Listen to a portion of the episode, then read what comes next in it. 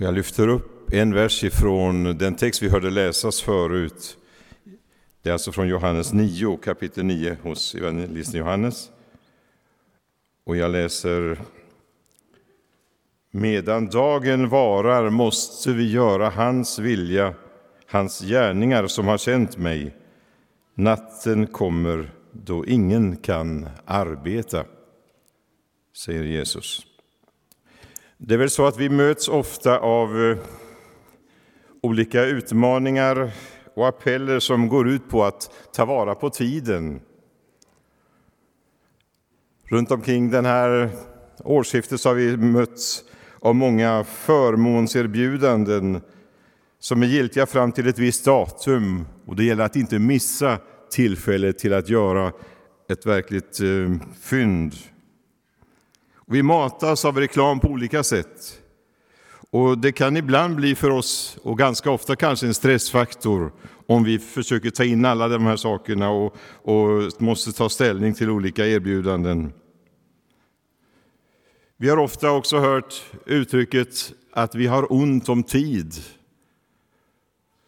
Jag skulle önska att vi nu, när jag nu stannar inför den här texten och versen som jag läste, att, vi, att det inte skulle upplevas på samma sätt som någonting kravfullt, kravfyllt, utan att vi skulle se en utmaning och en inbjudan i de ord som Jesus lyfter fram och säger här. Medan dagen varar måste vi göra hans gärningar som har sänt mig. Natten kommer då, in, eh, natten kommer då ingen kan arbeta. De här orden sades ju i ett sammanhang som vi hörde läsas som eh, skildrar hur Jesus kommer med sina lärjungar. Och de får se en man som var blind alltifrån födseln. Och det utlöser en diskussion med lärjungarna och Jesus där de ställer sina frågor. Och eh, Jesus säger de här orden i sitt svar till lärjungarna. Det som vi ser i det vi har läst är att vi är kallade, inbjudna till att göra Guds gärningar. När vi tänker på hur Jesus kallade lärjungar under sin tid här på jorden så ser vi att hans avsikt med att ha lärjungar var att introducera dem i Guds rike. De skulle vandra med honom, tillsammans med honom. Det var inte en teoretisk undervisning som de tog emot på, vid en skolbänk, utan det handlade om att vandra tillsammans med Jesus, leva ett liv tillsammans med honom, lära av honom, se vad han gjorde, höra det som han sa. De skulle vara lärlingar och dela hans liv. Jag tror det är viktigt också för oss som lever idag att vi har mycket att lära av evangeliernas Jesus. När vi läser texterna i Nya testamentet kan vi se hur Jesus var i mötet med människor. Vi kan få del av hans undervisning på nytt igen och de under och tecken som han gjorde. Vi kan lära något av detta, inte bara läsa det som en vacker biblisk historia. Det handlar inte bara om att se den förhärligade Kristus på tronen, utan Gud blev ju människa i Jesus Kristus. När det står ju så här i Johannes 1 och 14, och ordet blev människa och tog sin boning ibland oss. Och Guds plan för församlingen, för kyrkan, är ju att vi ska fortsätta Jesu gärningar här på jorden. Jag tänker på orden i början av eh, Apostlagärningarna när Lukas skriver så här. I min första bok, ärade Teofilos, skrev jag om allt som Jesus gjorde och lärde fram till den dag då han togs upp till himlen. Men i grundtexten står det i min för, för, första bok, ärade Teofilos, skrev jag om allt det som Jesus började göra och lära. Det som Jesus började göra och lära. Och Apostlagärningarna beskriver med andra ord fortsättningen, Jesu gärningar som fortsätter i och genom församlingen som är hans kropp, Kristi kropp här på jorden. Det här är ju kända sanningar som jag repeterar för er idag. Men det är en oerhört hög målsättning det handlar om, om vi tänker oss in i vad ordet egentligen säger. Många människor hade sett Guds härlighet lysa fram genom Jesu fysiska kropp när han vandrade här på jorden. När barnen kände Jesu fysiska hand på sina huvuden så var det Guds hand. När kvinnan hörde Jesu ord, gå och synda inte härefter, så var det, hörde hon Guds röst. Och jag skulle kunna fortsätta med många exempel. Men den dagen kom då Jesu kropp rent fysiskt togs bort från jorden i och med himmelsfärden. Och Michael Harper säger så här, härligheten försvann, men inte för någon längre tid. På pingstdagen strålade församlingen med samma härlighet. Den heliga Andes ankomst utlöste Guds härlighet i församlingen. En stor rörelse uppstod. Jesus fick nya händer att vidröra hela mänskligheten med, nya munnar och nya kroppar att manifestera Guds kärlek igenom. Vi får vara med och göra Jesu gärningar här på jorden. Och jag vill säga, det är viktigt att lära känna Herren för att kunna göra hans vilja. Redan profeten Hosea säger så här i kapitel 6, vers 3. Låt oss lära känna honom. Låt oss sträva efter kunskap om Herren. Så visst som gryningen skall han träda fram. Han ska komma till oss som ett regn, ett vårregn som vattnar jorden. Låt oss lära känna honom. En tydlig uppmaning att söka lära känna Herren själv. Och Paulus säger, och jag blir alltid berörd när jag tänker på aposteln Paulus som i slutet av sitt liv bekänner, jag vill lära känna Kristus. Jag vill lära känna Kristus. Han som kunde, eh, skulle ha kunnat briljera med den enorma insikt och teologiska kunskap han hade och som har gett oss alla dessa brev med en sådan rik undervisning om andliga djupheter och sanningar. Han säger ändå ödmjukt, ärligt, jag vill, min högsta önskan är att jag ska lära känna Kristus mer och mer. Det finns så mycket mer att se och upptäcka i Kristus och ana av rikedomarna i Kristus. Och det är det som är förutsättningen för att kunna göra Jesu gärningar. Och Paulus säger det så fint i Kolosserbrevet 1, vers 9 och 10. Vår bön är att ni ska fyllas av kunskap om Guds vilja med all andlig vishet och insikt så att ni kan leva värdigt Herren och på alla sätt behaga honom med alla slags goda gärningar när ni bär frukt och växer till i kunskap om Gud. Och som kristen behöver jag ställa mig frågan gång på gång hur mycket längtar jag medvetet om, medvetet efter att göra det som behagar Herren? Hur får detta prägla mitt liv, mina val, mina beslut i vardagen? En längtan efter att behaga Herren och göra hans vilja. När vi läser de bibliska texterna så ser vi hur Jesus var mån om att i allt göra sin faders vilja. Det var detta som var hemligheten till Jesus suveräna lugn och auktoritet i många utsatta lägen. När vi läser i Johannes de här kapitlen ser vi hur det var ofta i en nästan en stridssituation som Jesus handlar och, och, och, och får möta ett tydligt motstånd från människor, där man ifrågasätter det han gör på många sätt. Och ändå så står det han sa till dem, min fader verkar ännu i denna stund och därför verkar också jag. Och Jesus vände sig till människorna och sa, sannerligen jag säger er, sonen kan inte göra något av sig själv, utan bara det han ser fadern göra. Vad fadern gör, det gör också sonen. Och han säger också, ty jag har inte kommit ner från himlen för att göra vad jag själv vill, utan för att göra hans vilja som har sänt mig. Jesus var i en fullständig harmoni med Faderns vilja. Det var inte något gratis och självklart, utan han var frestad i allt som vi säger i Bibeln.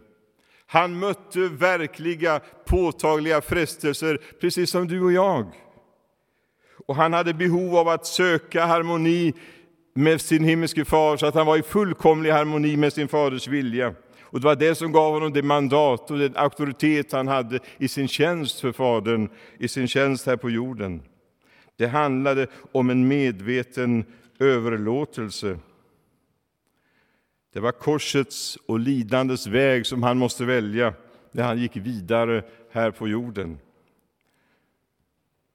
Det finns en tendens idag, jag tror jag vågar säga så, att många kristna ibland väjer undan för kampen och svårigheterna. Vi längtar helt naturligt efter seger och framgång. Vi vill höra segerrapporter på alla områden. Och vi gläds när vi får höra uppskattning för det som församlingen och kyrkan gör. Men vårt mål får inte bli att vara en präktig, välanpassad kyrka som blir accepterad av alla. Det kan aldrig vara ett mål i sig. Det viktigaste är inte vad vi gör och presterar, utan vad vi egentligen är. Hur vi fungerar tillsammans som lemmar i Kristi kropp. Att det finns ett äkta, fungerande liv som tar sig uttryck och som innebär att vi söker göra vår himmelske Faders vilja, göra Jesu gärningar. Och det har slagit mig, som jag just antydde när jag läste de här kapitlen i Johannes kapitel 5-9, hur Jesus ofta hamnade i konflikter på grund av sitt budskap och på grund av sin tjänst. Hur han ändå var lugn och trygg och fast i sin överlåtelse till Fadern och sin faders vilja. Om vi ser på och lär av Jesus och ser på hur han handlar i mötet med människor, en människa i svårigheter, så kan vi ta det här exemplet i kapitel 9 som vi läste inledningsvis. Lärjungarna som går tillsammans med Jesus börjar diskutera sjukdomens orsaker när de ser den blindfödde mannen, som vi brukar säga. Lärjungarna frågade Jesus, Rabbi, vem har syndat? Han själv eller hans föräldrar, eftersom han föddes blind? Och Jesus svarar, varken han eller hans föräldrar har syndat, men Guds gärningar skall uppenbaras på honom. Jag vet inte hur ofta vi möter sådana här frågor om orsaken till att människor drabbas av sjukdom och svårigheter. Det händer väl ofta också här i vårt land, men jag har mött det väldigt mycket under åren i Afrika. Där man söker anledning till varför någon har drabbats, och man söker hitta någon skyldig som man kan stämpla på något markerat sätt. Det lättare, var lättare för lärjungarna att diskutera mannens situation än att låta sig beröras helt av hans nöd och svårighet. Tänk, man kan diskutera utan att beröras. Men Jesus visar i sin syn på lidandet eh, hur viktigt det är med en helhetssyn och där vi också måste förstå att det finns ingen plats för snabba, enkla svar när vi kommer in på det här svåra området om lidandets orsak eller varför vissa drabbas av lidande och inte andra. Här gäller det att vara ödmjuk, men ändå öppen för Guds möjlighet, Guds närvaro, Guds kraft och hjälp. Jesus handlar här, och han handlar fylld av kärlek och barmhärtighet. Han hade tid. Det stod att han var på vandring, men han stannar upp han tar sig tid och han såg den enskilda människan. Tänk vad mycket vi har att lära bara av detta när det gäller Jesu liv och hans tjänst här på jorden. Det står så här att han eh, handlade på ett, också på ett ovanligt sätt. Han spottade på marken, gjorde en deg med spottet och strökte eh, degen på mannens ögon. Och så sa han till honom, gå och tvätta dig i Siloadammen. Och mannen gick dit och tvättade sig och kom tillbaka seende. Jesus visar kärlek och omsorg och han handlar och mannen blev helad Och det blev ett mäktigt vittnesbörd. Det är intressant att läsa det här kapitlet. Johannes har ägnat eh, i princip hela kapitlet åt den här händelsen. Han har gett mycket rum för den här berättelsen. Och eh, vi ser hur det blir ett förvandlat liv. Den här mannen som blev botad och gick omkring som ett levande vittnesbörd om vad Jesus hade gjort. Han fick, han fick lyssna till många frågor som han inte kunde svara på egentligen om Jesus och vem det nu var som hade botat och man ifrågasatte hur han kunde göra så och så vidare. Men då står det så härligt att eh, när man, när man vill påstå att Jesus var en syndare som hade låtit det här ske, då så står det att han svarade, mannen svarade, vers 25, om han är en syndare vet jag inte, men det vet jag, att jag som var blind nu kan se. Sedan möter han Jesus senare och faller ned och tillber honom och får uppleva den här personliga relationen som innebär att han också fick bli ett barn av Guds rike. Men hans vittnesbörd var oemotsägligt. Det vet jag, jag som var blind, nu kan jag se. Han, det handlar inte om i första hand att ha en teologiskt tillrättalagd syn på vem Jesus var, utan bara att acceptera helandet och få uppleva verkligheten av det som han fick uppleva på ett så underbart sätt. Man kan ju säga att Jesus agerar här på ett oförutsägbart sätt. Han är den oförutsägbare, han handlar på ett annorlunda sätt. Jag vet inte om jag någon gång har hört talas om någon som har använt den metoden för helande sedan, det som Jesus använde här. Men han fick mannen att i tro gå bort till Siloadammen, tvätta sina ögon där det fanns en lera över ögonen. Och när han gjorde det på Jesu ord så blev han ändå helad. Prisad vare Herren. Och det är viktigt att vi förstår att vi kan aldrig kommendera vår Herre och Mästare. Vi får aldrig förminska Kristus. Han blir aldrig vår betjänt, där vi säger till honom vad han ska göra. Vi kan be honom om hans nådefulla insats. Men han är Guds son av evighet. Och det gäller att ha ett ödmjukt förhållande, men också frimodigt förhållande i vår relation till honom. Medan dagen varar var ju temat. Jag återkommer till det nu. Det talar om att vår tid är begränsad. Vi äger inte tiden, du och jag.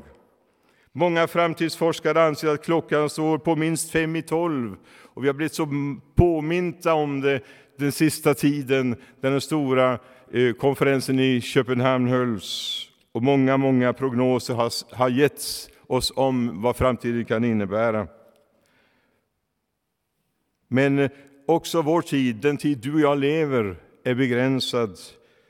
Personligt vet vi inte någonting om morgondagen och vad det här året ska innebära för oss. Det finns eh, ett exempel på eh, hur Jesus, Jesus tar ett exempel om en vingårdsman som gick ut och lejde arbetare till sin skörd. Han var ute och sökte eh, daglönare som skulle jobba för honom. Och han fick en grupp som kom och började arbeta, men han såg direkt inte till och arbetet blev inte riktigt utfört så fullständigt, så han gick och kallade på flera vid flera tillfällen under dagen. Och det fanns flera ändå som stod sysslolösa och som var tacksamma för att få ett engagemang och gå in i arbetet. På det sättet talar det talar om, och Jesus stryker under om, att arbetare behövs i Guds rike. Det finns uppgifter för var och en. Det är aldrig för sent att börja och bejaka kallelsen och inbjudan. Idag kanske det är så att vi ibland blir alltför splittrade och vi skjuter avgörande, insatser, avgörande och insatser framför oss och hoppas på bättre tid och gynnsammare omständigheter. Många säger det stämmer inte just nu för mig, men eh, tyvärr, men jag hoppas det ska fungera bättre längre fram. Och så skjuter man eh, det framför sig. Och man tänker längre fram ska omständigheterna vara mera gynnsamma. Då ska jag göra min stora insats i församlingen i Guds rike. Då är det mitt tillfälle. Men vem av oss kan veta hur det ser ut längre fram? Vi har inga garantier för det. Det finns inga försäkringar för sådant. Jag skrev en gång i en sång, idag det är den bästa tid att leva helt för Gud. Tvek, jag skrev så här, tveka inte att gå när Kristus dig kallar att följa. Idag, det är den bästa tid att leva helt för Gud. Och jag vill stryka under det kärleksfullt, att det finns ingen bättre tid än nu att leva helt för Gud, att tjäna honom, att lyda honom, att göra den insats vi drömmer om att få göra i Guds rike. Nu, idag, är den bästa tiden. Det finns många viktiga utmaningar idag. Många människor bär på frågor, längtar efter någon att prata med, längtar efter någon som har tid för det goda samtalet. Det är viktigt att kunna lyssna.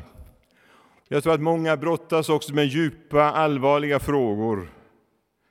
Jag kan inte glömma när jag lyssnade till och hörde citat från rättegången i den så tragiska Knutbyaffären för en del år sedan. Advokaten frågar den här barnflickan, hur är din relation till Gud idag? Hon svarar snyftande, jag vet inte. Jag vet fortfarande inte om jag fått nåd från Gud. Det känns som om jag längtar tillbaka till Gud. Jag vill tro på Gud, men idag är jag liten. Men jag förstår att det inte är Guds vilja att jag skulle döda två personer. Det är jag glad att jag har fått klart för mig. För sån är inte Gud. Men orden ringer kvar på något sätt. Där en brusten liten människa säger, jag vet fortfarande inte om jag har fått nåd från Gud. Jag önskar och jag hoppas att någon har nått fram till den unga människans själ och sagt att det finns nåd också för dig. Nåd det finns för varje skuld du har, sjöng man under väckelsetider förr. Nåd som varje syndafläck borttar. Det finns nåd som är större än all vår skuld och brist, vad den handlar om. Och det är gott för dig och mig att veta det också. Jag vet fortfarande inte om jag fått nåd från Gud.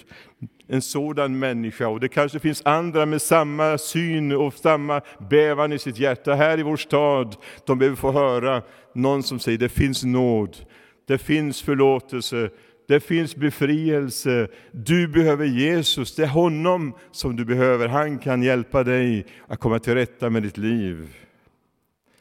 Om vi kunde höra riktigt noga skulle vi höra att det stiger upp många bönerop till Mästaren, även från människor i vår stad.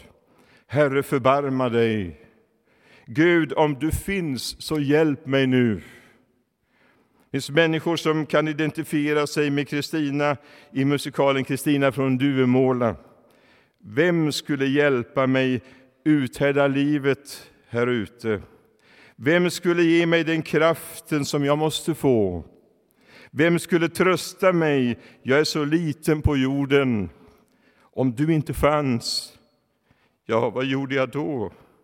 Nej, du måste finnas. Du måste, jag lever mitt liv genom dig.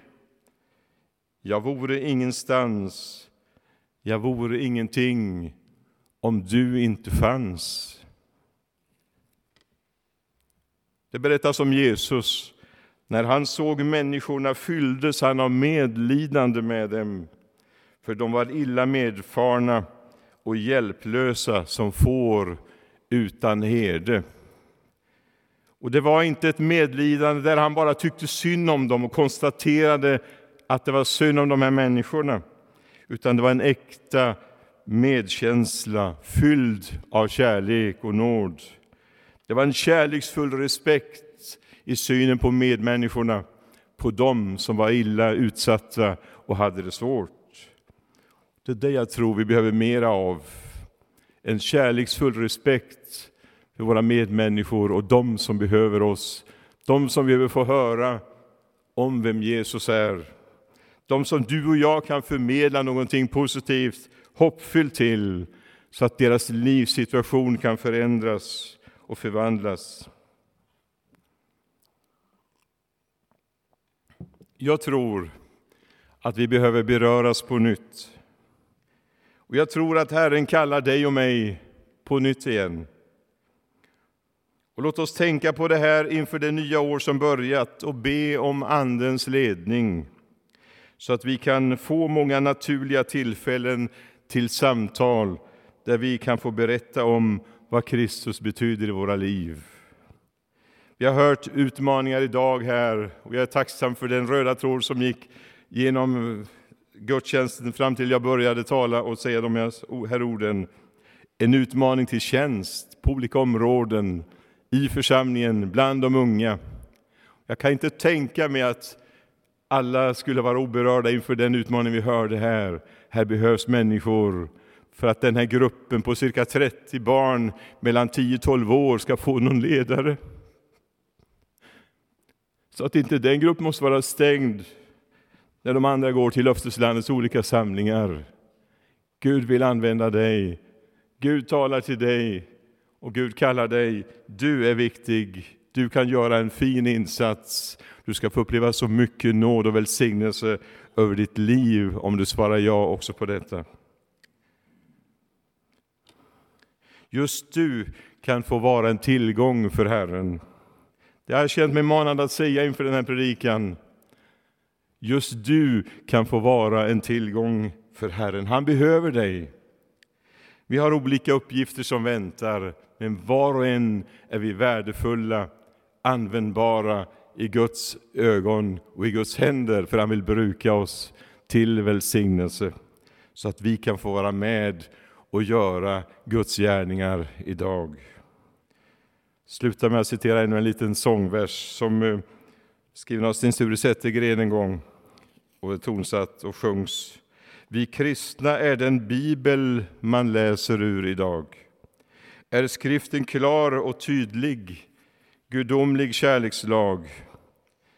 Om inte vi vill vittna i handlingar och ord, hur skall då himlens budskap nå fram till denna jord? Och så kommer refrängen som sjungs mellan varje vers. Ej någon röst skall tala om korsets hemlighet, om inte vi berättar det vi om Herren vet. Ej någon röst ska tala om korsets hemlighet, om inte vi berättar det vi om Herren vet. Låt de orden tränga in i ditt hjärta. Herren behöver dig, Herren behöver mig. Och vi står i början av ett nytt år med många förväntningar i våra hjärtan. Vi har glädjen att snart få välkomna en ny föreståndare. Vi har fått många bönesvar det år som gått och vi ser framåt med stor förväntan. Men vi riktar det inte till några få människor, utan vi förväntar oss att Herren ska bruka oss allesammans och att vi tillsammans får vara ett väl förberett folk som går vidare in i Guds plan och Guds vilja. Jag tror att vi därmed i avslutningen av vår gudstjänst ska ge tillfälle för den som känner jag vill överlåta mig på nytt till Herren. Jag vill stå med, jag vill bli användbar, jag vill vara tillgänglig för Gud. Jag vill vara med och göra hans vilja i den här tiden. Jag vill ställa mig med mina gåvor till Guds förfogande. Vi ska, få, vi ska sjunga någonting tillsammans och vi ska ge tillfälle till förbön. De som önskar förbön och samtal och förbön har alltid en möjlighet här framme och vid under trappan till läktaren. Men kanske vi ändå gör så också att vi utmanar här, du som känner jag vill ställa mig till Guds förfogande. Jag vill överlåta mig på nytt. Jag vill gå in i en överlåten tjänst för Herren. Jag vill ge Herren resten av mitt liv. Du kan få resa dig upp här i en eh, i den här stunden, i en överlåtelse, så ska vi be tillsammans att Gud får välsigna dig, använda dig och bruka dig så att du får gå in i det som du längtar efter, tjänsten för Gud som han vill välsigna på ett särskilt sätt. Vill du vara med i detta så res dig upp och ställ dig inför Herren och överlåt dig på nytt åt honom. Och välkommen fram om du önskar förbön också.